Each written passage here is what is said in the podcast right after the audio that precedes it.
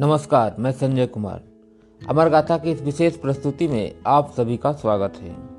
6 अक्टूबर अठारह सौ तिरानबे बांग्लादेश की राजधानी ढाका से लगभग 45 किलोमीटर दूर स्वारा टोली गाँव में जगन्नाथ शाह एवं भुवनेश्वरी देवी के घर एक ऐसे प्रतिभावान बच्चे ने जन्म लिया, जो आगे चलकर भारत का एक महान खगोल वैज्ञानिक के रूप में विश्व में अपना तथा अपने देश का नाम रोशन किया।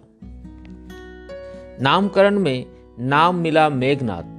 वे अपने माता पिता के पाँचवें संतान थे। उनके पिता एक पंसारी थे, जो घर का खर्चा बहुत मुश्किल से चला पाते थे।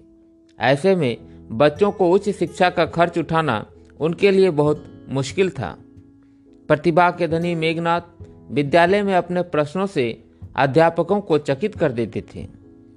उनकी प्रारंभिक शिक्षा गाँव के ही प्राथमिक विद्यालय से हुई, जो आगे चलकर ढाका कॉलेजिएट स्कूल से हुई। उनकी स्कूली शिक्षा का श्रेय एक स्थानीय चिकित्सक अनंत कुमार दास को जाता है, जिन्होंने साहा के प्रतिभा को जाना और उनकी शिक्षा पूरी करने के लिए आर्थिक सहायता उपलब्ध करवाया। वर्ष 1905 में अंग्रेज़ी सरकार ने बंगाल विभाजन का निर्णय लिया, जिसका पूरे भारत में जोरदार विरोध हुआ। मेघनाथ साहब भी इस विरोध का हिस्सा बने।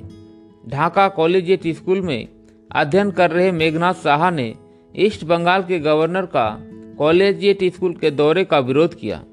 परिणाम यह हुआ कि उन्हें स्कूल से निलंबित कर दिया गया और उन्हें मिलने वाली छात्रवृत्ति रोक दी गई। बाद में उसने किशोरी लाल जुबली स्कूल में नामांकन करवाया। मेघनाथ ने जब अपनी ग्रेजुएशन की पढ़ाई के लिए प्रेसिडेंसी कॉलेज में एडमिशन लिया।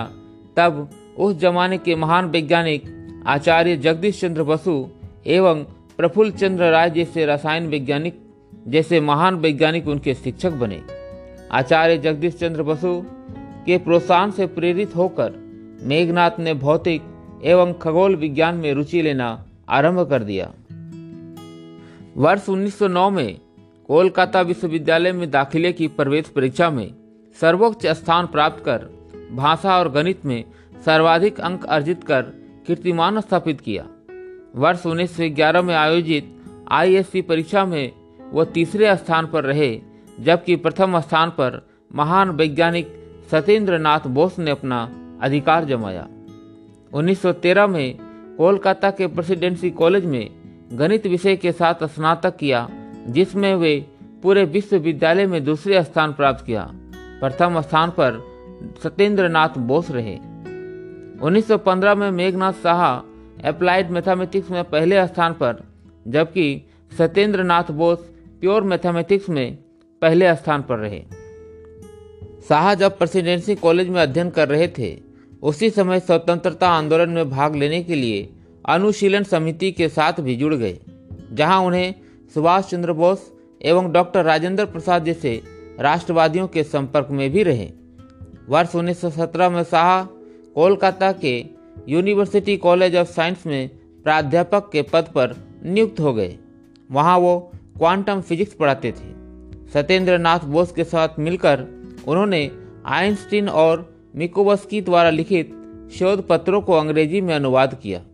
सन 1918 में वे राधा रानी के साथ परिणय सूत्र में बंध गए। साइंस में मास्टर डिग्री करने के बाद मेघनाथ साहा का चयन भारतीय वित्त विभाग में हुआ। लेकिन साहा पर सुभाष चंद्र बोस जैसे क्रांतिकारियों का साथ देने और स्कूली जीवन में गवर्नर के स्कूल दौरे का विरोध करने के कारण उन्हें सरकारी नौकरी नहीं मिला। साहा इससे निराश नहीं हुए, बल्कि उन्होंने इसे एक अवसर की तरह देखा और नए नए खोजों पर अपना ध्यान केंद्रित किया। थर्मोडायनेमिक्स, रिलेटिविटी और एटॉमिक थ्योरी जैसे भौतिक के नए विषय के अध्ययन करते समय उन्हें एस्ट्रोफिजिक्स की एक नई समस्या का सामना करना पड़ा। इस समस्या का समाधान साहा ने अपने खोज से किया, जिससे साहा विश्व में प्रसिद्ध हो गए। उनके द्वारा प्रतिपादित आयोनाइजेशन फॉर्मूला खगोल शास्त्रियों को सूर्य एवं अन्य तारों के आंतरिक तापमान एवं दबाव की जानकारी देने में सक्षम साबित हुई। यह खगोल विज्ञान की बारहवीं सबसे बड़ी खोज मानी गई। सन 1919 में अमेरिकी खगोल भौतिकी जनरल में मेघनाथ शाह का एक शोध पत्र छपा, जिसमें आयनीकरण सूत्र का प्रतिपादन किया। खगोल भौतिकी के क्षेत्र में यह एक नई खोज थी जिसका प्रभाव दूरगामी रहा और बाद में किए गए कई शोध इनके इन्हीं सिद्धांतों पर आधारित थे। इसके बाद शाह दो वर्षों के लिए विदेश चले गए, जहाँ उन्होंने लंदन के इम्पेरियल कॉलेज और जर्मनी के एक शोध प्रयोगशाला में अनुसंधान का कार्य किए। सन 1927 में उन्हें लंदन के रॉयल सोसाइटी का फेलो निर्वाचित किया गया। 1932 में शाह इलाहाबाद आ गए।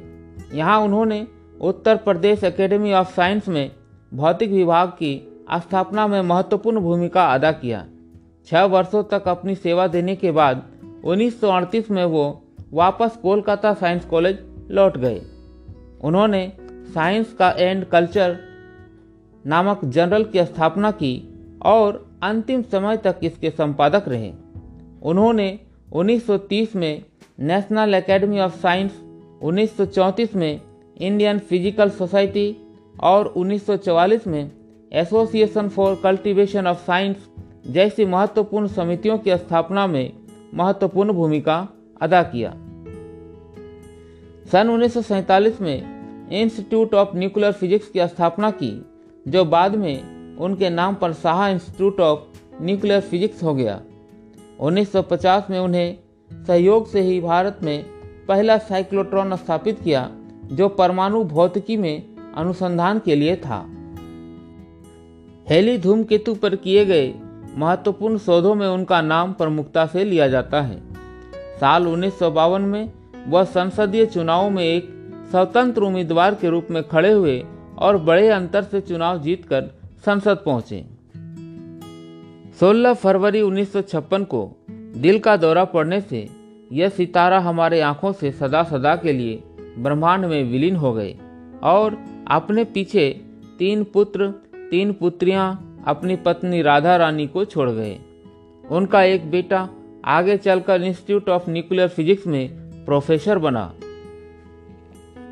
मेघनाथ शाह ने भारत को ऐसे समय में तारों में भौतिकी एवं रासायनिक व्याख्यान किया, जिस समय यह भारत भूमि अपनी स्वाधीनता की लड़ाई के लिए हिम्मत जुटा रही थी।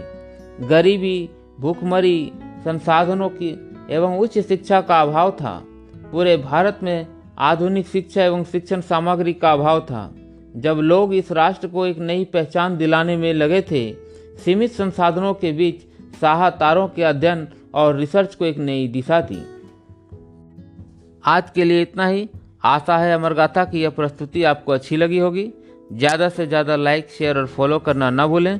फिर मिलेंगे अमर गाथा की अगली कड़ी में एक नई गाथा के साथ। तब तक के लिए बने रहे हमारे साथ। जय हिंद, जय भारत।